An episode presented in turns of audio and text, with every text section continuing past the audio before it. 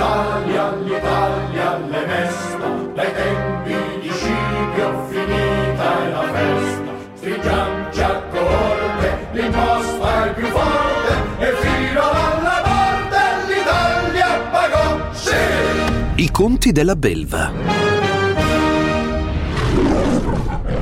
Di Carlo Alberto Carnevale Maffè, Oscar Giannino, Mario Seminerio e Renato Cifarelli.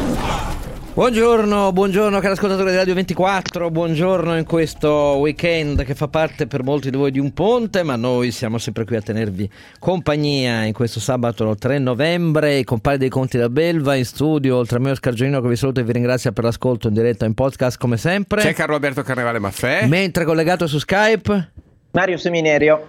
e presente al telefono anche...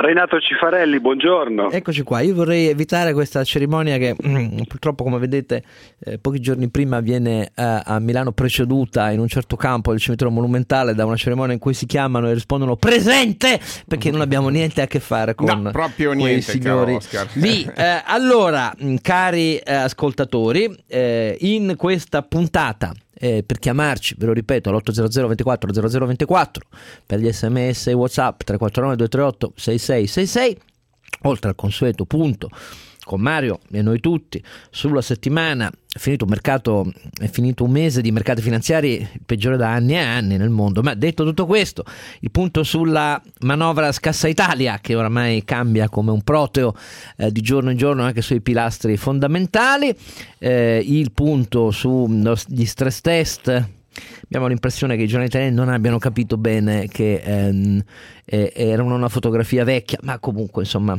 è giusto dare qualche elemento di ottimismo purché non equivochiate sul significato di questa prova, perché intanto vedremo e commenteremo i dati, eh, produzione industriale oramai col segno meno, rallentamento molto forte, ehm, un mese l'ultimo con il surplus commerciale azzerato, insomma i dati sono questi. E oltre a questo poi una riflessione che risponde a moltissime lettere che sono venute in questa settimana. Da voi tutti che ci chiedono oh, oh ma ci dite come facciamo a portare i soldi all'estero? Allora, per evitare di accu- essere accusati mm, di essere propagandisti antipatriottici, vi daremo alcuni consigli spiegando soprattutto quello che potete fare e quello che non potete fare. Ecco, perché molti di voi credono che basti aprire un conto in Italia su una banca a conto straniero per mettersi al riparo di eventuali patrimoniali, eccetera, eccetera. E noi mi sa abbiamo il compito bastano. di dirvi che non è così. Comunque avremo un avvocato patrimonialista specialista esattamente in questioni di ehm, fisco internazionale e alle quali faremo domande a vostro nome. Eh, dopodiché, nella seconda parte della trasmissione, un approfondimento su un tema storico, come facciamo ogni tanto. Domani, il 4 novembre, sono cent'anni eh, della fine della prima guerra mondiale e noi ci porremo un problema in maniera un po' scorbutica, come sempre. Ma fu eh, vera una vera vittoria. vittoria perché siccome quest'anno è ripartito più che mai in passato l'idea che quella è la travolgente vittoria, la nazione forgiata nel fuoco delle trincee, i 600.000 morti, i veri patrimoni, il compimento del risorgimento e poi dopo invece la vittoria tradita e Fiume, l'Istra, Dalmazia, eccetera, eccetera. Ecco, allora noi vogliamo riporci la domanda. Ecco, se volete intervenire 800 24 0024 sulla manovra, sui soldi all'estero, ah, state portando anche voi e sul 4 novembre vittoria o invece magnificazione di un cedimento altrui, perché questo poi è di Certo, fatto certo, ciò sì. che è È una, avvenuto. è una grande opera di propaganda, Eh, ce ne ecco parlerà perché. proprio Alessandro Barbero che, Che ha raccolto documenti storico, è assolutamente fonte primaria della ricostruzione corretta di questi cento anni di una vittoria mancata, vittoria inventata e ciononostante comunque di un punto importante della costruzione della nazione. Certamente. Allora,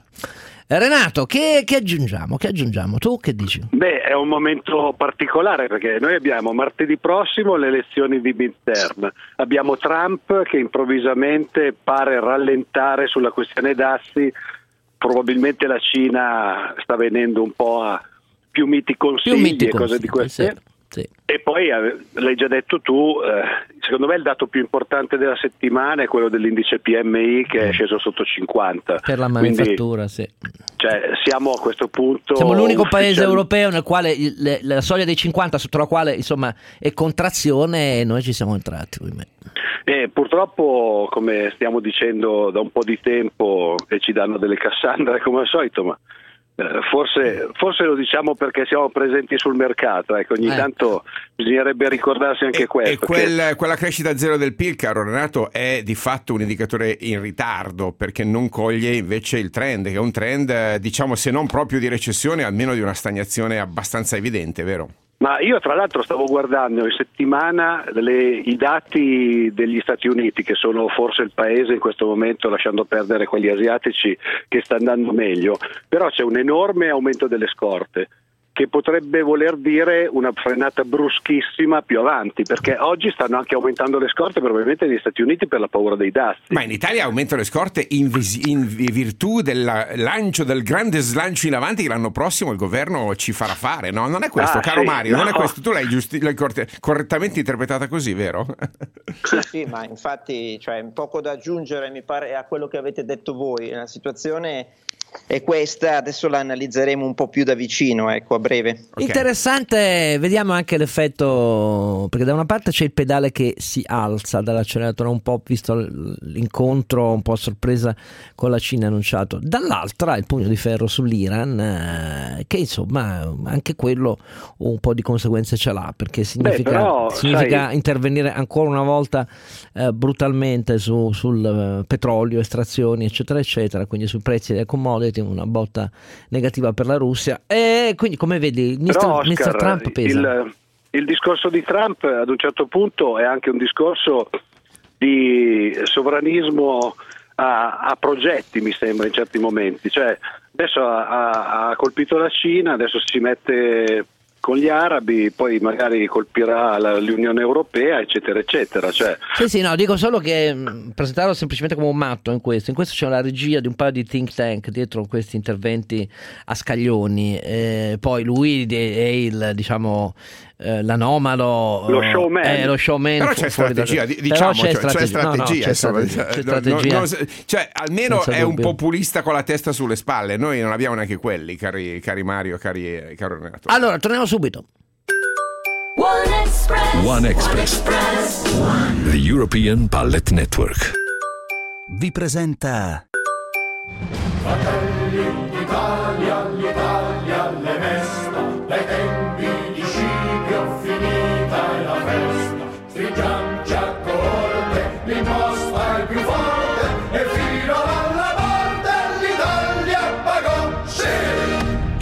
della belva. Ricordati che devi morire! Sì, sì, no, mo, mo me la segni proprio. Allora, allora, Mario, da che cosa partiamo? C'è solo l'imbarazzo della scelta, la brusca frenata dell'auto, meno 7%. Insomma, mettiamo tutti in fila alcuni di questi segnali. Ma direi che il grosso lo avete già detto, cioè non è che ci sia molto da aggiungere. Il dato del, ehm, il dato del PIL italiano del terzo trimestre ferma che questo è un paese che quando c'è da crescere cresce meno della media e questo ovviamente non è imputabile al governo pro tempore, quando c'è da frenare frena più della media, questo in parte non è imputabile al governo pro tempore ma ci sono delle concause. Soprattutto come dicevate prima il dato eh, dell'indice dei direttori acquisti delle imprese manifatturiere di ottobre, la stima finale mostra che l'Italia è praticamente l'unico paese in contrazione manifatturiera e questo diciamo non solo conferma la prima stima che era già uscita a 49,7 ma la peggiora. E andando a vedere le componenti di questo indice generale si nota che c'è un aumento vistoso delle scorte di prodotti finiti che a me pare tutto fuorché precauzionale, cioè mi pare un aumento involontario. Che la componente export si contrae, il che è per noi italiani una notizia veramente pessima, ehm, che c'è una persistente, ma quella è ormai cronica, debolezza della domanda interna e di conseguenza qui non si inventa nulla, che c'è anche un aumento delle pressioni dei costi, indotto ad esempio dalle materie prime, che chiaramente le aziende avranno mh, difficoltà crescente a scaricare a terra, cioè a traslare ai consumatori, quindi con un evidente peggioramento dei margini. Questi sono tutti elementi oggettivi che operano nell'economia italiana e nella sua fragilità strutturale. Poi se andiamo ad aggiungere altri elementi che sono di incertezza oggettiva come ehm, la partenza ufficiale degli effetti del decreto dignità, che però in itinere aveva già prodotto una forte incertezza da regimi temporanei cambiati più volte, e quindi si capisce qual è la difficoltà oggettiva eh, in questo momento. Noi siamo praticamente e restiamo il fanalino di coda, ma la cosa più sfiziosa è questo progressivo apparente svuotamento della manovra dove il 2,4 diventa una sorta di tetto di deficit, il che è abbastanza bizzarro presentare una legge di bilancio con una indicazione di deficit PIL che è un tetto, i tentativi di spostare gli esborsi quanto più in là possibile nel 2019 si pensava mettendoli in disegni di legge, mentre adesso giustamente Di Maio, che è impegnatissimo nella più grande operazione di voto di scambio della storia della Repubblica, che è il cosiddetto reddito di cittadinanza, vuole un decreto legge a fine anno, perché non importa se ci vorranno mesi o più propriamente anni per creare qualcosa sui centri per l'impiego e poi non uscirà nulla. L'importante è andare a pagare la mancia prima delle elezioni europee. E tra l'altro, visto che magari qualcuno può pensare che io ce l'abbia con il Movimento 5 Stelle, guardiamo anche la manovra e la misura preferita dalla Lega, cioè la riforma della Fornero. Eh, questa guarda- è una guardiamola misura bene perché non l'abbiamo neanche vista, caro Mario. No, ma anche questa è una misura che tra finestre sulla pubblica amministrazione, perché na- se no la pubblica amministrazione esce devastata, più di quanto già non sia, ed altre misure di freno, che cosa determinerà? Anche qui esborsi differiti, ma soprattutto chi pensa che la riforma della Fornero serva per fare la cosiddetta staffetta generazionale, ha capito poco e nulla, perché è come spingere su una stringa. Le aziende in caso possono ringraziare per queste uscite perché svecchiano gli organici, eliminano soggetti che probabilmente fanno fatica ad adeguarsi all'innovazione, riducono il costo del lavoro nelle componenti inerziali di anzianità e dopodiché o assumono qualcuno a termine, vista l'incertezza, oppure i contratti a termine li fanno scadere e si snelliscono gli organici. Per cui anche qui spingere su una stringa in misura differita. E però l'importante è che noi abbiamo il giornalista collettivo italiano che si entusiasma perché ieri lo spread è sceso sotto, udite udite, 290. E perché sono cose queste. Quindi vabbè, poi l'altro punto che volevo evidenziare è Ma che- vuoi polemizzare con Mentana? Dai, non mica si può polemizzare. ma non me. è solo lui, guarda, perché so, tutti, so. tutti hanno praticamente rilanciato agenzie di stampa che eh, praticamente, io capisco dare la notizia, ma Beh, forse ma è il chi famoso ha- limite al peggio quello lì, dai. Quando, Eh, tu, sì. quando tu sei arrivato a 320 sembra un successo 290. Cioè. Ah beh certo, certo, questo, questo è sicuramente così, però mh, magari cioè, con i dati di manifattura che abbiamo visto, pensare che avremo una manovra che stanno cercando di differire il più possibile negli effetti, da dove deve venire la crescita e il supporto? Cioè da, da una sorta di training autogeno? Cioè, questa è una delle peggiori manovre di bilancio che io abbia mai visto da quando mi occupo della materia. Qui c'è poco da dire. Per quanto riguarda il crollo della manifattura, come diceva prima Renato, e noi lo diciamo anche da molti anni, l'Italia ha beneficiato del settore automotive Eh da quando quattro anni fa FCA ha messo a leva i suoi impianti italiani orientandoli all'export. E questa cosa però noi la stiamo dicendo da anni e sotto governi di ogni tipo. Se tira la congiuntura globale sulle auto, l'Italia ha la componente di produzione industriale automotive che tira il paese. Diversamente viene giù tutto. E questo, anche questo è altrettanto oggettivo. Poi il 31 ottobre abbiamo avuto la, ehm, famo- il famoso annuncio dell'offerta della manifestazione di interesse vincolante di FS per Alitalia. A me poi magari approfondirete, a me viene da ridere. perché abbiamo FS che in realtà la chiama confirmatory due diligence, nel senso che stanno aspettando tre mesi che entri un partner industriale e che entrino altre aziende pubbliche, le quali si stanno tutte tirando indietro. Abbiamo il nulla rivestito dal niente, però abbiamo gli annunci. Quindi mh, qui che cosa dire? Nel frattempo, ieri leggevo il sottosegretario al Mise Galli dire che è pressoché certo che il prestito ponte alla scadenza del 15 dicembre verrà prorogato. Ah, ma non, non possono Quindi fare quando, esatto, quindi quando ci sanzioneranno per aiuto di Stato illegittimo, il tassametro di quel 10% di interesse sul prestito ponte crescerà ulteriormente. Ma, Beh, ma Eh, potrebbero fare come si faceva una volta con gli anticipi export in banca che non potevano essere più di 18 mesi. Lo chiudevi un giorno prima e lo riaprivi il giorno dopo. No, no, ma questa era- diranno che è un altro. mi ricordo, Questa, ricordo. questa era la cosa che infatti avevano immaginato di fare, anzi adesso siamo arrivati al punto di origliare, origliare, origliare eh, prima che mi chiami qualcuno poi dall'Italia chiedendomi la fonte, di origliare da fonte di governo che dopo la brillante idea facciamo finta di farli restituire e poi glieli ridiamo il giorno dopo, esattamente come diceva Renato, stiamo parlando di 900 milioni per presto ponte, adesso eh, sta diventando. Bene, se l'Europa ci contesta, le basi ci sono tutte, ve l'ho appena detto Mario,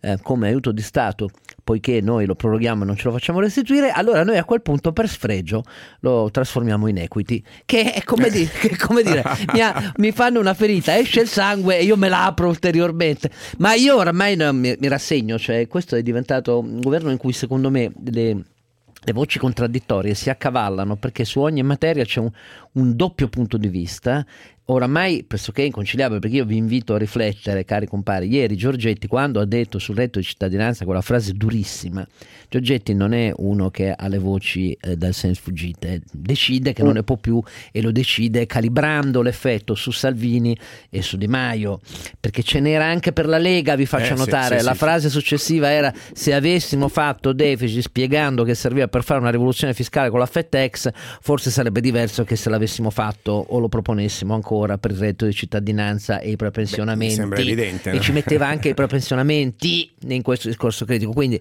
insomma, non so come la vedete voi, Mario, tu come la vedi? Questo è un eh, giudizio, un'impressione politica, non c'entra con i numeri, però la convivenza è entrata in crisi seria? Ma infatti è così, cioè mh, a parte la cosa che mi fa sorridere è che ogni anno da novembre in avanti abbiamo il libro panettone di Bruno Vespa nel- dal quale esce di tutto, no? Quello il quale- è come il calendario di Frate Indovino. Sì, eh. esatto. attraverso il quale i politici si parlano, è una cosa meravigliosa proprio, è un- una, una ricorrenza, una strenna, però cioè, credo che Giorgetti abbia sia, sia veramente una voce dal sen fuggita, perché Eh, i soldi Però Mario è devo chiederti un commento anche sul 31 ottobre, giornata mondiale del debito, ormai così Del- rinominata del risparmio, dal, del dal- risparmio, No, rispettate le risparmio, istituzioni. del debito. Beh, il governatore della Ah, Banca d'Italia ha pronunciato buone rispa- parole eh, quest'anno, No, ottime eh. parole. Infatti volevo leggere giusto per capire. È difficile immaginare che una riduzione della ricchezza delle famiglie, perché questo è lo spread, maggiori difficoltà per le imprese di accedere al credito, perché questo è l'effetto di restrizione delle capacità di prestito delle banche, e una minore capacità di intervento del settore pubblico, perché questo è l'effetto di maggiori spese per interessi, non abbiano pesanti conseguenze per l'attività economica. Niente, ha messo la pietra tombale sul PIL 2019-2020, secondo me, no o no Mario? Esatto, Eh. esatto, ma poi eh, ribadiamolo, gli stress test per i quali ieri c'era la gran cassa e oggi sui giornali c'è ancora la gran cassa, delle quattro banche italiane che bene o male se la sono sfangata, bene o male, inviterei a guardare tutti gli scenari, anche lo scenario avverso 2020, cosiddetto fully loaded, cioè con l'incorporazione dell'IFRS 9, che magari lì si trova qualcosa di interessante. Ma le banche italiane alla fine devono passare il test dello SREP della, della Banca Centrale Europea, cioè le prescrizioni, e già lì verranno fuori i mal di Eh beh, pancia. certo, non è che certo. perché le quattro maggiori banche italiane ce l'hanno fatta, allora siamo qui a dire "Eh, però Deutsche Bank non è andata bene, perché questo è patetico, non si può fare informazione in questa maniera. Non si può fare dibattito pubblico in questa maniera e comunque, comunque i banchieri italiani da settimane se ne fregano degli stress test del 31 dicembre 2017 perché stanno svegli la notte sullo spread Esatto. del settembre, ottobre, novembre, dicembre 2018. Appunto. Quindi, anziché guardare nello specchietto retrovisore e tira eh. contro un muro, attenzione. Infatti parliamo di cosa lo SREP, giusto per capire, è un processo di revisione e valutazione prudenziale che riguarda invece le azioni da intraprendere per il futuro. Quindi mentre lo stress test è un test, diciamo, eh, ex post sul, sul passato, il, eh, lo SREP è un'indicazione sugli interventi da mettere a, a- a frutto per eh, i requisiti patrimoniali e, e lì invece- invece c'è da aspettarsi che le autorità europee incorporino il nuovo contesto, cioè appunto di uno spread modificato. Allora, No, no, eh, eh, detta chiaro, cari ascoltatori, come vedete, eh, lo, lo ridico in termini chiari, i- gli stress test delle banche non sono a nostro giudizio motivo se non di una legittima soddisfazione, ma non di, perché semplicemente fotografano una realtà superata da mesi e mesi di spread, sono fatti su dati superati. Eh, ecco, tutto qui. Eh, tutto qui non significa dire ah, volevate, come alcuni dicono, eh, logorroici che volevate distruggere tutto. No, semplicemente Eh, ci sono la fotografia di una Chi è che vuole augurarsi che le banche vadano male, Oscar? Francamente, veramente, è superata. masochismo, capisci? Va bene, torniamo tra poco. Fratelli d'Italia, l'Italia le mesta,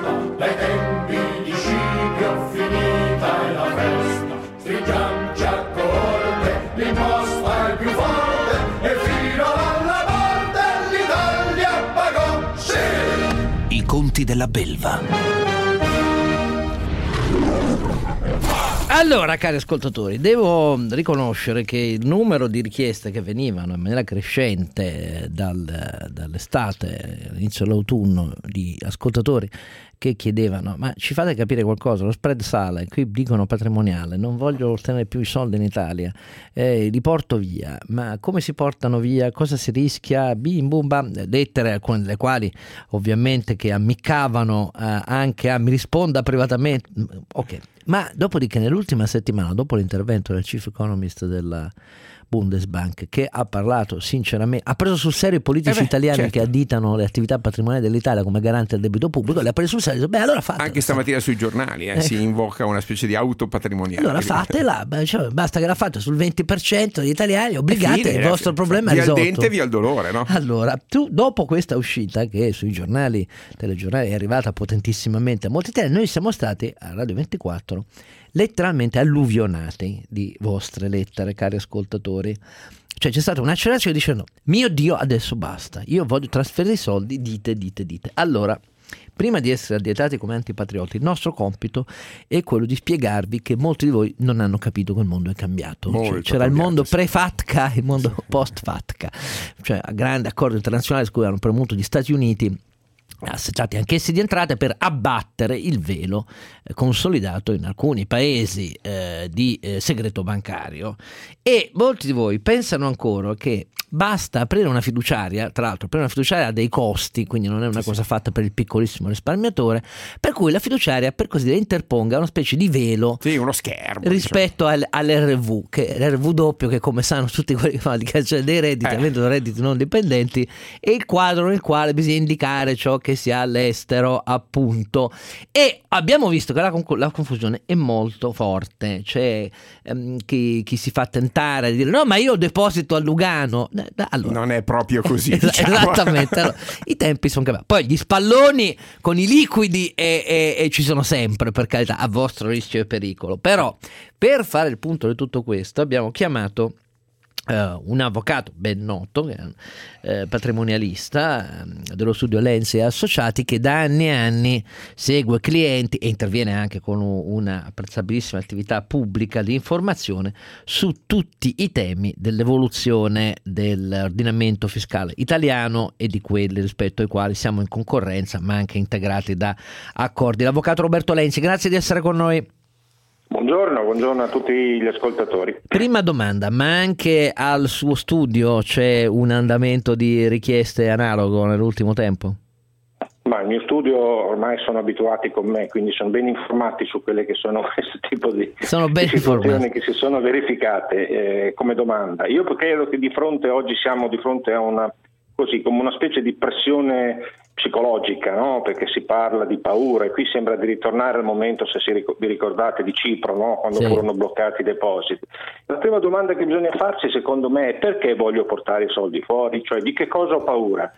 Di un ritorno alla lira, di una disgregazione dell'euro, di una patrimoniale, di un prelievo forzoso? Perché credo che la, ris- la prima risposta a queste domande possa dare una risposta più... eh, mirata, Allora, noi abbiamo avuto, le, le rispondo per quello che vedo di qua, Certo. noi abbiamo avuto un flusso che ri- di fronte al rischio di ridenominazione, dibattito tecnico però Certo. questo, eh, dibattito filone minenna per capirci, ecco, per capirci i CAX, eccetera, di fronte alla ridenominazione noi abbiamo visto crescere un certo flusso di domande informate, per così dire, cioè di gente che ha che, è ovvio, stiamo parlando del, del profilo wealth, della ricchezza, Cioè, eccetera, che eccetera. legge i valori dei CDS, Esatto. che calcola le percentuali di rischio implicite. Poi, Eh. poi, quando è, è iniziato a esplodere la polemica con l'Europa, è arrivata la prima onda più consistente. Aiuto, ma qui finiamo fuori senza neanche averlo Eh. deciso. Terzo è arrivata l'onda, questa più consistente di tutto e soprattutto mainstream, grassroots, dal basso, insomma voglio dire, di gente che mh, sì, c'ha i conti, magari c'ha i mobili, c'ha anche l'impresetta, però non è molto ben consapevole di come sono cambiate le cose che si deve all'effetto patrimoniale. Ah, qui dal nostro osservatorio, però con pacchi di lettere è stato così, avvocato. Allora, proviamo a partire dall'ultima. Se la- il problema è evitare una patrimoniale, qui stiamo parlando di circolazione di capitali onshore, cioè Sì. tutto sotto il profilo le- Pronto? Sì, Sì, sì, sì, sì. tutto sotto il profilo, Ah, tutto eh, sotto i tutto fari. Sotto il profilo Ecco, legale, perché esatto. del resto non lo prendiamo neanche in considerazione, proprio perché oggi eh, sappiamo benissimo come funziona la- il monitoraggio fiscale, il monitoraggio valutario. Eh, a questo punto eh, l'unica possibilità per evitare una patrimoniale è prendere una residenza in uno Stato estero, Ah. perché un cittadino un residente italiano, perché noi abbiamo il criterio della residenza, ancorché porti il denaro fuori e interponga per i suoi diciamo così, adempimenti fiscali una fiduciaria, un sostituto d'imposta lo faccia egli stesso nel quadro RV, è comunque soggetto potenzialmente a questa patrimoniale, quindi non risolve il suo problema, a meno che, ripeto, non prenda una residenza fuori. Poi residenza fuori dipende dove, perché patrimoniali ce ne sono anche negli altri paesi.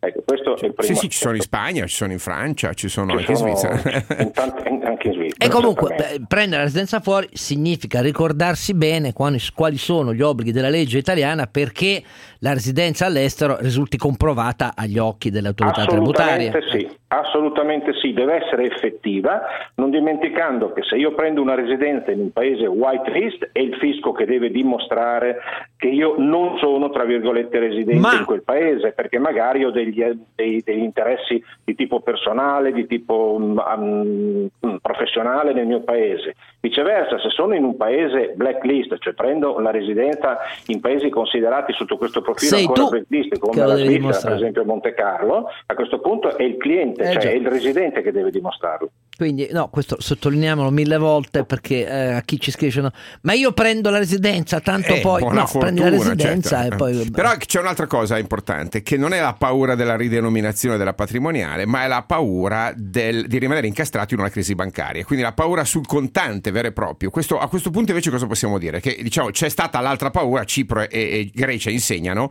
eh, di un blocco dei conti correnti di alcune banche. Qui invece qual è il problema? Il problema, il problema è che uno può tranquillamente eh, difendersi da un'eventuale ridenominazione lasciando i propri asset anche in banche italiane, oltre che portarle all'estero, naturalmente è un'opzione in termini di diversificazione. Però l'importante è non avere asset denominati in strumenti finanziari di diritto italiano. È evidente che se io ho dei- un conto corrente, un domani ci fosse una ridenominazione in lire, per fare un esempio, io sarei soggetto a questo tipo di eh, problematica, mentre se io ho delle SICAV o dei fondi comuni di diritto estero o delle attività finanziarie estere, io questo problema non ce l'ho sotto quel profilo. Poi se fanno un, un- prelievo for- forzoso, bisogna vedere se questo prelievo forzoso lo fanno soltanto sulle attività liquide, come dicevate giustamente voi, sui conti correnti, o si diventa un discorso più complesso di natura più diciamo, patrimoniale in senso lato che coinvolge anche altri asset. Cioè le, le problematiche sono tante, però non è che portando i soldi in Svizzera io risolvo il problema. No, Posso risolvere i miei problemi anche in banche italiane. Certamente nel momento in cui io avessi anche degli asset di diritto estero non redo- re- ridenominabili, chiedo scusa, e eh, non sottoposti a un eventuale prelievo sulla liquidità, devo fare i conti con uno Stato italiano che teoricamente potrebbe bloccarmi l'attività eh, del transfer agent, quello che mi permette di far circolare il capitale, mentre se avessi il denaro in una banca estera direttamente senza intermediario italiano, questo sarebbe più difficile sotto questo profilo. Senta, Però parliamo sempre di uno scenario probabilistico. Di natura Certo, no, è, solo, è solo per chiarire i termini, perché sennò non, non, la gente non capisce. Quindi il soggetto, eh, diciamo, esposto rimane, se, se, se è cittadino italiano, ris- rimane eh, assolutamente tale. Il Residente italiano, parliamo di il italiano.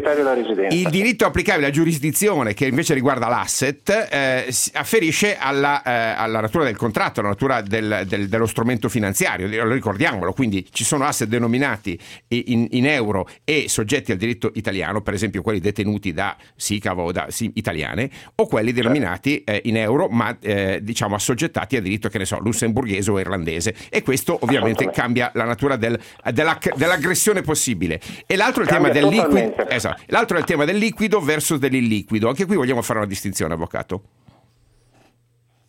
Eh, per liquido e illiquido cosa intendiamo? I conti correnti? Esattamente, diciamo i conti correnti e tutto il resto. Ovviamente se io faccio una patrimoniale su ciò che è liquido la posso prelevare immediatamente. Se faccio una, pre- una patrimoniale su ciò che è illiquido creo una tensione di mercato perché ho bisogno di, eh, della liquidità necessaria per effettuare il prelievo. Quindi ho bisogno Sì. sostanzialmente che parte di quegli asset vengano messi sul mercato con effetti a catena che si, propaga- si propagano poi a valle. Certamente, un po' come è stato ai tempi del pare nel 1992 con il famoso prelievo del- che venne fatto sui conti correnti. Amato, sì. Amato, allora, sì. allora, io eh, rispondo intanto a alcuni ascoltatori. No, ecco, c'è un ascoltatore che dice: Ma no, ma no, per. eh, eh, Basta essere iscritti all'AIRE ed è risolto il problema con l'agenzia delle entrate. No, no, No. no, perché quello è il titolo formale. È il titolo formale, esatto. Poi nella giurisprudenza, nell'interpretazione dell'agenzia delle entrate, eccetera, eccetera, il criterio sostanziale prevale su quello formale. È vero, avvocato? Assolutamente sì, cioè il criterio AIRE è un criterio di natura civilistica che è fondamentale per dire mi posso iscrivere all'estero, però l'amministrazione finanziaria Ah, sotto il appunto. profilo fiscale guarda altri criteri.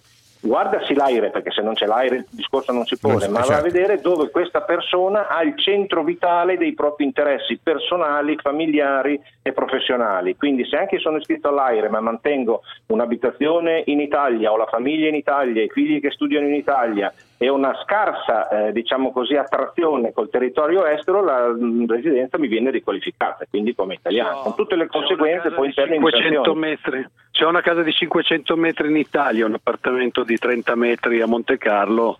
Nessuno crederà che risiedo a Monte Carlo. insomma. Vabbè, ma insomma, problema- Questo, Beh, questo Pavarotti, se ti ricordi, bisogna, così, bisogna eh. crearsi un protocollo Esatto. molto chiaro dove riuscire a dimostrare che effettivamente io risiedo all'estero. Esatto. Certamente se ho molti elementi di attrazione con l'Italia e questo diventa una probabilità. Cioè de- de- de- deve, deve diventare sostanzialmente comprovato che il Esatto. centro di affari degli interessi giri intorno alle attività reali che voi fate lì, anche come numero di giorni, proprio così. Allora, detto tutto questo, domande... Assolutamente sì, è sostanziale. Lei ha usato un termine perfettamente corretto. Ah, La sostanza grazie. deve essere Eh, quella. fuori.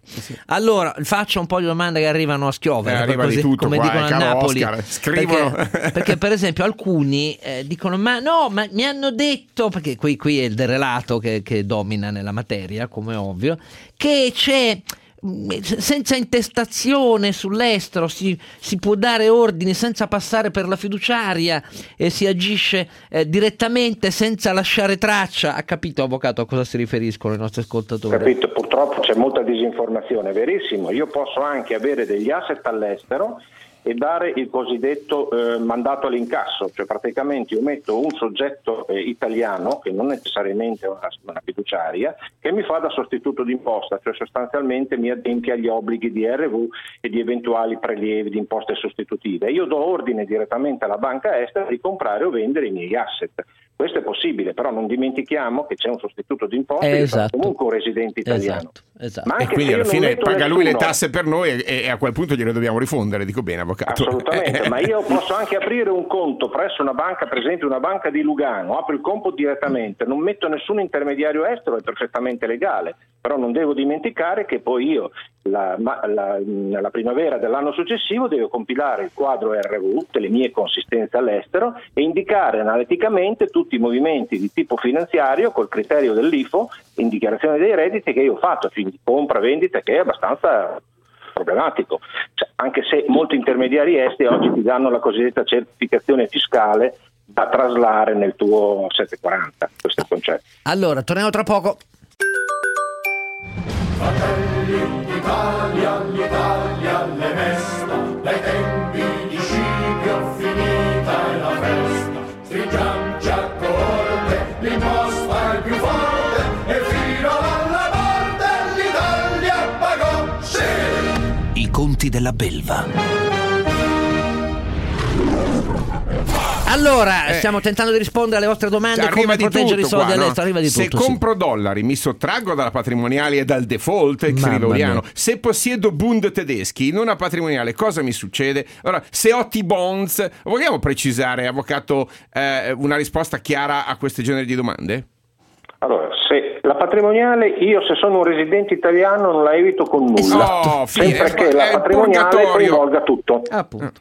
Sì, ovviamente dipende dalla Dipende. natura patrimoniale. Se è solo su asset liquidi, vi beccate una bella tassa sui conti correnti e vivete felici e corre- contenti. Se invece su tutti gli asset finanziari, se ce li avete voi, la pagate. Non importa se sono in- denominati in dollari o, o in lire turche. eh. Anche se ce l'ho alle Bahamas. Eh, Anche se ce le ha le Bahamas, e ovviamente. ovviamente nel presupposto di averle denunciate, se no sono un evasore fiscale e il problema non si ripone. Scusate, Vabbè, aspettate il a questo prossimo punto non è condono. più il nostro campo di intervento. No, Esatto. è il campo di intervento del governo, come sappiamo, no? Ah, certo, certo, certo. Allora, c'è poi chi ha il problema, ma sul rischio di ridenominazione, un conto come N26 può essere sufficiente come tutela? Questo ce lo chiede Non ho capito, scusi, il... sul l'N- rispetto al- L'N26 è una l'N26. banca online nata in Germania, Esatto, paneuropea, che sta facendo pubblicità, è una banca molto bella, ricordo di averla, eh, perché costa molto poco e ha- è, è- come dire, è sotto il diritto tedesco, quindi diciamo, non- però è, è, ancora una volta sopra i 5.000 euro se non sbaglio, bisogna metterla nel, nel- nel quadro RV, dico bene? Eh, Sì, avvocato? dice bene, ma poi il problema del- della ridenominazione, cioè bisogna avere a che fare con asset, non, parliamo di Esatto. denominazione in lire in questo Esatto. caso, per semplificare, perché se dovessimo parlare di una disgregazione dell'area aeroglobale il discorso è più complicato, Certo. ma comunque in lire io devo avere asset non eh, in- denominabili in lire, quindi eh, dollari va benissimo, Ecco. Questa treasury è- bond, gli stessi fondi comuni di diritto estero, anche indipendentemente dal fatto che siano denominati in euro e in dollari, di diritto estero non devono avere in pancia attività eh, di diritto Esatto. italiano. quindi- Questa è, Questo è la, l'altro tema. la sottolineatura fondamentale Perfetto, sulla però eh, distinguiamo tra patrimoniale e rischio di ridenominazione. La Esatto. patrimoniale non la scampate, il rischio di denominazione, che speriamo non ci sia, sia chiaro, però eh, va- va- invece lo scampate scegliendo asset che sono soggetti a giurisdizione non italiana. Questa è una precisazione molto importante. Altro punto, scampate eventuali rischi di non accedere al vostro conto corrente se avete conti correnti, che però devono essere denunciati, su banche diciamo non di diritto italiano, perché queste non vengono bloccate, no? o su banche sane, In- diciamo così. Se in invece teoria avete... no, però sa, eh, adesso con la cooperazione internazionale si fa anche quello. Eh, ha ragione l'avvocato, ha ragione l'avvocato. Allora, eh, eh, purtroppo con mio grande malessere vedo un numero crescente di messaggi, cari compari e caro avvocato Lenzi, che dicono bene, allora se il cerchio si è stretto sempre di più con la cooperazione fiscale, l'unica è tenere i soldi, caro Carlo Alberto, liquidi in materasso, cassetta di lingotti, sicurezza. esatto. Eh, vabbè, ma ragazzi, ma che volete tornare alla- ai primordi dei primordi? No, ma è ricordo poi il- invece il rischio di demonetizzazione che è successo in India. no? Di fronte a un rischio di quel genere lì, cosa fa la banca centrale? Dice che, ne so, che le monete, che le, le banconote sono fuori corso e dopodiché sono problemi a riconvertirle. Perché no- no- non è che il Adesso cash ti è assolut- di essere del terrorista finanziario. No, io sto solo continui così. citando quello che è successo l'anno scorso in India con eh, l'effetto di, di, eh, diciamo di demo- eh, quindi non è che il, la- il contante in sé è del tutto esente, anzi, come sappiamo, Eh, è una delle cose più facili da, da No, ma si rischia una cosa molto più grave ancora, perché questa forma di pastorizzazione sarda del contante Esatto. sotto il materasso, Esatto. io starei un attimo attento, perché nel momento in cui io avessi i soldi sotto il materasso, nel momento in poi che devo andare in un qualche modo a spenderli, cioè No. o li spendo cash oppure che cosa faccio? Esatto. Devo in un qualche modo farli transitare e se mi fanno una segnalazione per Eh, ma c'è Primo. dubbio, E, se, e se cam- se abbattono ancora, per esempio, il limite di utilizzo del contante e lo mettono a 500 euro, cosa faccio? Eh, eh. appunto se non mi cambio in più di 500 euro cosa faccio ancora? Eh, esattamente, no, no, ma infatti queste sono tutte ragioni che fate bene a elencare ai no, nostri No, ma è per ricordarlo, perché sennò Eh, siamo pensiamo di arrangiarci all'italiana come al solito, invece il problema è a monte, come ha detto giustamente ascoltatori che pensano di riempire di nuovo le cassette di sicurezza di contante, facciamo bene, secondo me, a noi di, a dirgli guardate che comunque rischiate così pure altre cose, ma le rischiate, ma per favore non rientriamo in questa o- o co- condizione di, di- di idee. Ecco, questo è il... Allora, eh, qualcuno però, avvocato, continua a chiedere, sì, eh, benissimo, però ci saranno ancora posti dove non c'è la cooperazione fiscale, dove si possono mettere i soldi? Cioè, beh, ma sarebbe la Marte, domanda, diciamo, la- ma la è un po' domanda presto. è questa, avvocato, io gliela giro, lei che risponde? Ma, che si informino, probabilmente qualcu- qualcosa ci sarà in giro, poi a loro rischio e pericolo. Io A loro sono rischio aspetti pericolo. che non curo assolutamente. Eh, ma no, cioè- ma questa, ecco, ma io proprio questo volevo, le sue parole fossero queste. Ha proprio rischio e pericolo, cioè voi dovete, cari ascoltatori che ogni tanto cadete nell'onda di terrore, primo occuparvi del- dei vostri asset di qualunque tipo, mobiliare, immobiliare, patrimonio, gestione dei vostri soldi, dei vostri risparmi e delle vostre linee di famiglia, ma in maniera continuativa. Esatto, magari Questo- anche quando no? si tratta di votare, non soltanto quando si tratta di prendere atto degli effetti. Secondo, voto. informarsi bene. Il mondo è effettivamente cambiato e, e io nel rivedere vecchio come sono, la nostalgia per i vecchi spalloni, alcuni di voi dicono "Ah, ma c'ho il figlio in Germania, eh, lo uso lui come Certo. veicolo del contante". Almeno mettete in guai, nei Ecco. guai anche il vostro figlio. Allora, benissimo. no- noi Così abbiamo lo va a trovare a San Vittore. così. Esatto, noi abbiamo il compito Eh. di segnalarvi con le professionalità adeguate, in questo caso eh, l'avvocato Lenzi, che il mondo è cambiato Sì. e tocca a voi anche essere Bravi, e un altro che mi dice: Ma se faccio gli assegni circolari e me li tengo nel cassetto, qual è il problema? Eh, ecco, il problema è che eh, gli assegni circolari non sono uno strumento di, eh, diciamo, di tutela da questo rischio, assolutamente. Allora, eh, grazie eh, all'avvocato Lenzi. E noi dobbiamo l'ultima risposta a chi ci dice che stiamo facendo terrorismo finanziario. Neanche per idea. Al contrario. Noi informiamo, capito? Mentre voi preferireste quelli con la bocca chiusa. Teneteveli! Torniamo dopo il giornale radio. Fratelli d'Italia, l'Italia le mesta, dai tempi di Scipio finita è la festa. Stringiamoci a corte, l'imposta è più forte e fino alla morte l'Italia pagò, sì! I conti della belva.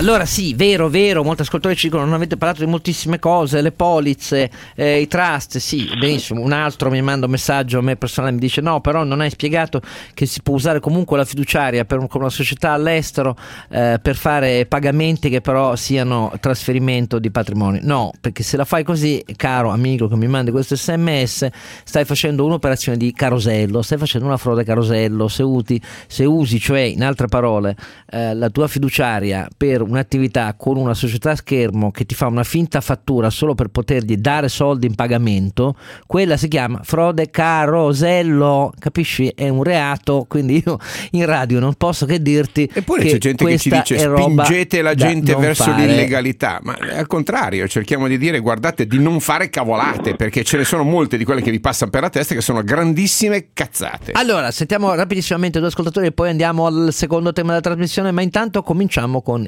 Ivan che ci chiama da Roma. Ivan, prego. Buongiorno signor Giannino, Buongiorno. buongiorno a Carlo Alberto. Sì. Io volevo fare una semplicissima considerazione legata al tema, perché voi oggi avete spiegato tante cose molto molto interessanti, da cui si capisce però che ci sono anche tanti furbetti che chiamano per raggirare il sistema facendo le loro considerazioni. Sì. Io volevo semplicemente dire eh, che eh, la vera tristezza che avvolge l'Italia non è che esistono i furbetti, ma che esistono persone che come me, sapendo che fra un 15-16 anni andrò in pensione, sto cercando il metodo legale, amministrativamente corretto, eticamente corretto per poter andare a vivere in un altro paese Certo. perché so già che in Italia con la mia pensione, anche se lo stipendio è dignitoso, non riuscirò a vivere. Eh, io, sola Ivan, questa settimana proprio ho fatto l'approfondimento per eh, il rapporto Migrantes che sugli italiani che vanno all'estero e sulla componente incredibile e che cresce a doppia cifra di anno in anno la percentuale. E siamo oramai all'8,5% del totale degli italiani che sono residenti all'estero, quindi sono praticamente esattamente come gli, eh, gli stranieri in Italia eh, e da questo punto di vista sono due le, le corti anagrafiche che crescono, non solo quelle dei giovani formati che vanno fuori perché gli ascensori sociali sono bloccati, ma ehm, del crescente numero di pensionati e queste sono le due corti anagrafiche che crescono di più e, e- e testimoniano esattamente quello che hai detto. Quindi eh, ti posso dire che se ti vai a vedere il rapporto di Migrantes eh, trovi molte, mo- molte informazioni sui paesi e perché? Perché non ci sono solo quelli con cui abbiamo o il protocollo come la Tunisia o il Portogallo che ha un'offerta unilaterale fiscale, scoprirai che ce ne sono altri perché la comunità di italiani lì è perfettamente dettagliata anche per corte anagrafica nei diversi paesi, esattamente in vista. Hai tempo, hai 15 anni, ma ci sono gli strumenti. Sentiamo invece Gianni che ci chiama da Udine. Gianni, prego. Buongiorno. Buongiorno. Niente, io volevo solo dire che eh, fate una trasmissione che interessa forse meno dell'1% degli italiani, perché soldi non ce ne sono, Lei dice, eh? proprio soldi non ce ne sono. Sono E state 4.200 facendo solo del miliardi. terrorismo. 4.200 miliardi la ricchezza finanziaria degli italiani. Se lei dice che i soldi non ce ne sono, deve smentire Banca d'Italia, però. Eh. Eh, Soldi non ce ne sono perché lei divide i 4.200 miliardi per 60 milioni di persone E siamo i più e ricchi d'Europa, sono oltre ai meno indebitati. Ma di che sono- numeri sta parlando, scusi? sono- Eh? Solo come? Voglio dire, di che numeri sta parlando? Noi parliamo dei numeri ufficiali di Banca d'Italia e di Eurostat. Ma, ma- ma mi dica da, da chi viene detenuti quei 4.200 miliardi? Eh beh, diciamo circa l'80% dal 15% della popolazione, però eh, questo è un altro tema, riguarda tutta Allora, Europa. il, il problema E il è che 15% lo della popolazione io- sono 9 milioni, però. Eh. Non- non- No, eh. eh, ma è facile fare. Le statistiche sono quelle che se io mangio un pollo, fra me No, quelle non sono statistiche, quelle sono, quelle sono bufale. Venga al punto, che- No, perché dice bufale. che... Se io mangio un pollo e lei non mangia niente, io e lei abbiamo mangiato un mezzo pollo a testa. No, no, perché deve calcolare anche la varianza, caro signore Daudine. Ci Eh, dica perché, eh, perché la nostra trasmissione è non interessa. No, io parlo- io Invece di sento insegnarci la statistica, ci dica perché la trasmissione non interessa. No, ci interessa, a me non Sì, interessa perché sapere questo. In questo momento state facendo terrorismo. No, scusi, un conto è se lei dice che la gente non ha soldi. Eh, ce eh, li ha, questo- i soldi ce li ha, non- non- non Cosa c'entra il terrorismo? Se non ce l'ha, qual è Eh, il terrorismo? fa- state facendo il terrorismo sul 100% della, della Ah. popolazione. Ah, Ah, bene, stiamo facendo il terrorismo sul uno Cioè, 100%. perché noi diciamo di non fare stupidaggine, di comportarsi in maniera legale, di non fare Boh, eh, colpi di testa, di consultarsi bene con i propri advisor finanziari, con i propri avvocati, facciamo il terrorismo. Mi scusi, eh? Terrorismo in piena regola. Va bene, Gianni, eh, la restituisco. La sua verità unilaterale salda a chi votare! Quelli che parlano così! Se li tenga a casa. Grazie, siamo stati educati. Lei ha la sua opinione su di me, io ce l'ho su di lei e non c'è, po- c'è poco da fare. Il confronto quando si è inossidabili si ripete lei è un terrorista, io ho uno che mi dice sono un terrorista, rispondo vai, ti ho fatto parlare, naturalmente con te chiuso, perché non sei capace di ragionare. Capace, capisci? Non è che lei è un irragionevole, lei ha una fede incrollabile di quelle che piacciono di nuovo in questi tempi. Io non ce l'ho, io ho dei dubbi? Anzi, credo di doverli coltivare in me ogni giorno e negli ascoltatori. Oggi abbiamo fatto una trasmissione di servizio pubblico.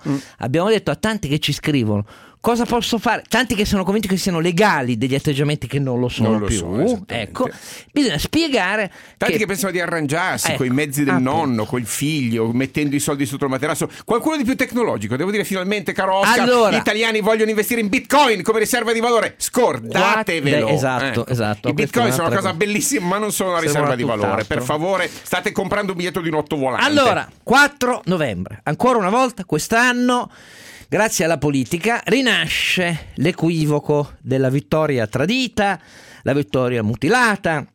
Il 4 novembre come la grande vittoria eh, di tutti gli italiani, cioè chi avanza qualche critica storica su questo, passa per antipatriota, mentre invece quella sarebbe la vera... Terrorista, Ecco, terrorista sei, terrorista. Benissimo, allora beh, passa per antipatriota e invece io sono di quelli eh, che in tutto sommato non disprezzano una vecchia eh, frase eh, no, di, di- di un grande italiano che diceva che paradossalmente per l'Italia Caporetto era stata una vittoria, Vittorio Veneto una sconfitta. Perché? Eh, non perché era eh, anti-italiana, esatto, era Prezzolini perché dice che nelle grandi sconfitte si impara davvero qualcosa e ci si rifà di una tempra che non si ha.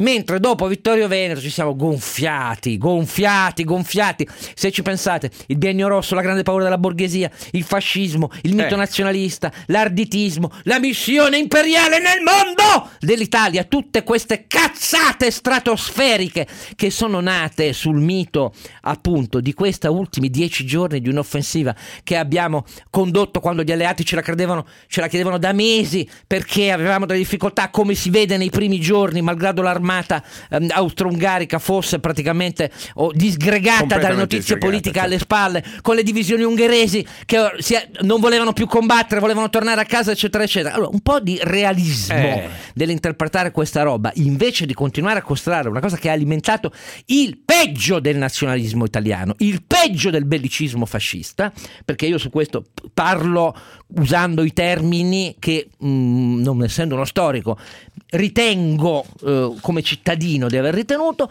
un po' di spirito critico ci vuole. E Esatto. allora, Sentiamo. noi vi abbiamo Invitato chiamato il maestro. in uno dei Il grande maestri, interprete. uno dei maestri, uno dei maestri che non è un maestro musicale, però ci tocca per introdurlo.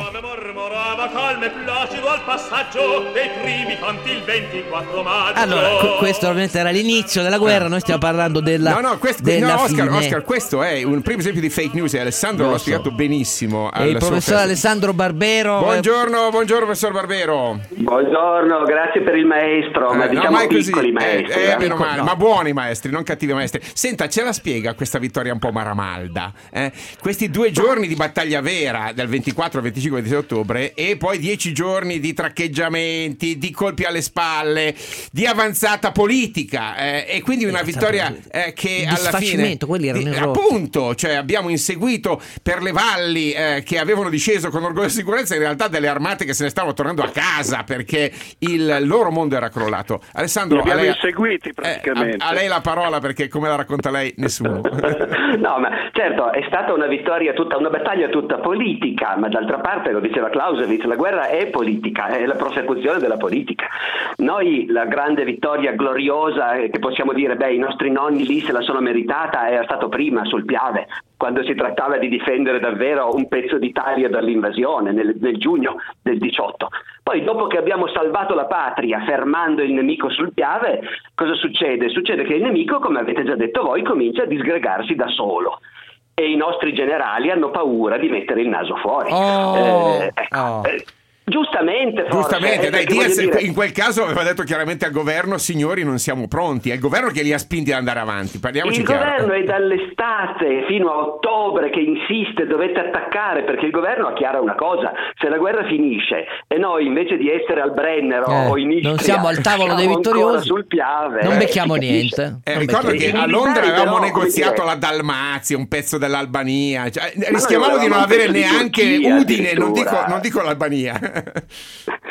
No, no, certo, però diciamo, eh, bisogna anche essere coerenti. Noi diciamo che Cadorna era un macellaio perché andava all'attacco continuamente sull'Isonzo, 11 volte di seguito, un mare di morti. E Diaz e Badoglio avevano imparato la lezione e hanno deciso di star fermi. Eh, niente morti, niente rischi, però politicamente alla fine invece si è scoperto che bisognava andare avanti. Eh, ma ha dovuto andare Orlando, presidente del Consiglio, a Padova, al Comando Supremo, a fare una scenata, perché quelli non volevano muoversi effettivamente. In compenso Diaz andava dagli americani e dai francesi dicendo beh se ci date una mano con un milioncino di uomini forse il Piave lo attraversiamo, vero? Sì, no, ma infatti Diaz, come dire, è un personaggio pochissimo conosciuto, ma eh, non era un grande generale, era un po' un sognatore anche lui. Questa idea di vincere la guerra sul fronte italiano a patto appunto che arrivasse un milione di americani ad aiutarci. Dopodiché, durante Vittorio Veneto, Diaz in effetti si monta un po' la testa e dice adesso noi andiamo a Vienna e vinceremo noi la guerra anche al posto dei francesi e degli inglesi. Senza rendersi conto che stava crollando tutto anche dall'altra parte, anche Sì, ma quei giorni concitati, crollando. Alessandro, sono altro, altro interessanti. Quando fu affondata la Viribus Unitis, te lo ricordi, era già eh, stata trasferita la, eh, la- la- la- diciamo, la Marina, a- a- se non sbaglio, alla, alla Jugoslavia, alla neonata Jugoslavia. Noi abbiamo sì, affondato la prima lo- nave di uno Stato neocostituito. croati, sì.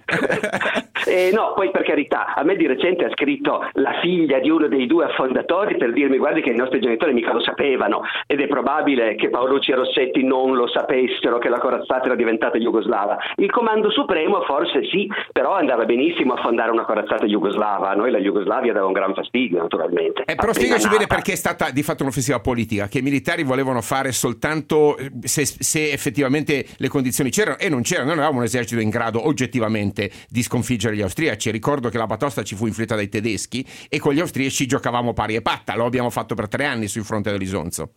Infatti avremmo potuto attaccare dopo l'estate, ma eravamo diventati molto prudenti e dopo Caporetto si può anche capire che fossero diventati prudenti. Eh, a ottobre era un po' diverso, in effetti a ottobre Diaz continua a traccheggiare rimandando continuamente l'attacco e a quel punto sbaglia. Mm, Per la logica folle della politica diventata guerra bisognava attaccare a Però per la, costi, è logica, per la logica folle della politica, perché in realtà sul campo le, le- le prime 100 ore, le prime 100 ore dimostrano che i dubbi, i dubbi Di eh, Diaz di, di fondati- Diaz, di Giardina e così via avevano un fondamento perché non si passa, perché passeranno prima i britannici e i francesi, questo ovviamente se lo dici ti fucilano, però eh, è così, nel senso che la resistenza prima di disgregarsi era una resistenza ancora rispetto alle forze in campo, noi avevamo una lieve superiorità se uno fa il conto dei battaglioni, una superiorità sull'artiglieria, però dovendo andare all'attacco, come ovvio, i moltiplicatori dovrebbero essere più elevati della tua sproporzione di forze. E in quel caso i primi due giorni al netto del fatto Quindi che c'era la parliamo del piena 24-25 ottobre, Oh, insomma, ecco, eh. o no que- cioè, non era del tutto infondata Sì e no, direi, nel senso che nei primi giorni intanto si attacca anche con degli attacchi, dei falsi attacchi, no? in zone che non sono quelle scelte poi per l'attacco decisivo. Dopodiché, indubbiamente, nei primi giorni quelli resistono, però in guerra ci si Eh, deve beh, anche ovvio. aspettare, cioè anche le grandi vittorie arrivano dopo che il nemico prima ha resistito e arrivano subendo perdite. Però era evidente che spingendo forte quasi sicuramente sarebbero crollati e i militari devono anche prendersi qualche rischio nella gestione di una guerra. Ecco. Lì effettivamente il governo aveva ragione. La Camera è in subbuglio perché dice qui finisce un'altra volta come dopo Custozza e Lissa che noi vinciamo la guerra perché la vincono i nostri alleati. Però e, e ci troviamo, non ci, ci troviamo niente. nulla perché ci trovavamo nel territorio italiano, cioè eravamo stati invasi di 150 km dal- dalla frontiera di Caporetto nel- nell'anno precedente, no? Eh sì, e quella è la tragedia, infatti. Ma dopodiché bisogna dire che per fortuna, per fortuna degli italiani, gli austriaci dopo i primi giorni di resistenza si disgregano davvero e quindi noi il 4 novembre siamo a Innsbruck e a Trieste e quindi per il rotto della cuffia abbiamo realizzato gli obiettivi, ecco. Ecco, E, e abbiamo anche posticipato l'armistizio per aspettare Ma di dai, ritornare sì, sulle sì, frontiere. Cioè, vogliamo dirlo questo, no? giorni, Eh, dai, eh. Eh sì, quello va detto, perché gli austriaci, gli austriaci erano pronti già da metà ottobre Eh, a chiedere appunto. l'armistizio. eh. Quando arrivano i plenipotenziari austriaci, non so più se il 31 ottobre, il 1 novembre, a chiedere l'armistizio, si scopre con orrore che le loro credenziali sono state firmate già il 13 ottobre. Però poi, visto che noi non ci muovevamo, loro non sono venuti a chiedere niente. Quando poi vengono, loro in pratica ci dicono, guardate, noi ci siamo già arresi.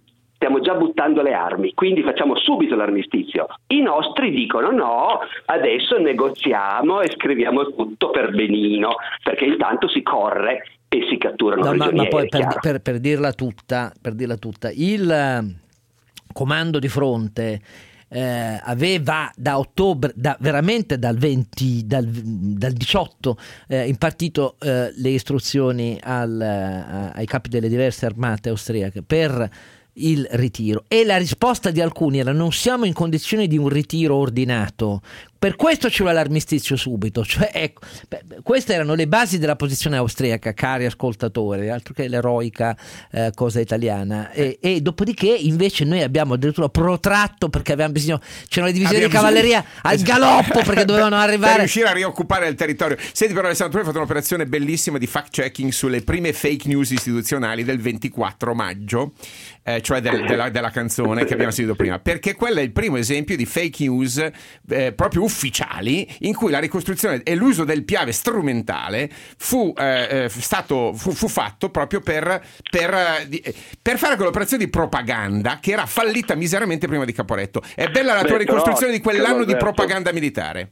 Però Carlo Eh sì, le perché, perché news appunto la in guerra canzone del erano- Piave ce lo ricordiamo tutti, ci dice l'esercito marciava per raggiungere la frontiera per far contro il nemico una barriera il 24 maggio, come se noi fossimo entrati in guerra il 24 maggio del 15 perché qualcuno ci voleva invadere Capito. e Invasori. una barriera. Invece, no? era, e invece era la nostra guerra, una guerra di invasione. Vogliamo Eh, ricordarlo. eh, certo, eh, Ecco. certo, ma giustamente eh, noi siamo entrati in guerra perché in quel momento l'Austria stava perdendo la guerra. Bene. L'Austria era il nostro nemico di sempre e volevamo dargli la botta finale. Quindi E noi siamo entriamo entrati in guerra per con un patto di Londra che l'Austria. Prevedeva come, come pegno della vittoria l'espansione territoriale. Vogliamo ricordarlo, perché sennò la gente pensa che sia stata una guerra, Una guerra imperialista. Una guerra imperialista. Di, eh, tra- di traditori di alleanze. Questo è il Ecco, segno però italiano. torniamo al 24 maggio e a quella canzone, perché tu hai spiegato molto bene che una delle cose che fece cambiare il destino della nostra capacità di resistenza fu la capacità di mettere in campo la propaganda dei migliori, i prezzolini. Le psyop. Eh, eh, psyop. esattamente. E, e questa però è, è molto interessante perché è molto moderna, caro Alessandro. Che cosa è successo? Eh, ma la prima guerra mondiale è una fucina della modernità, eh, eh, per forza. La guerra dei Eh, materiali, La modernità eh. sta anche nel fatto di scoprire che i soldati hanno bisogno di essere un minimo coccolati. Ecco.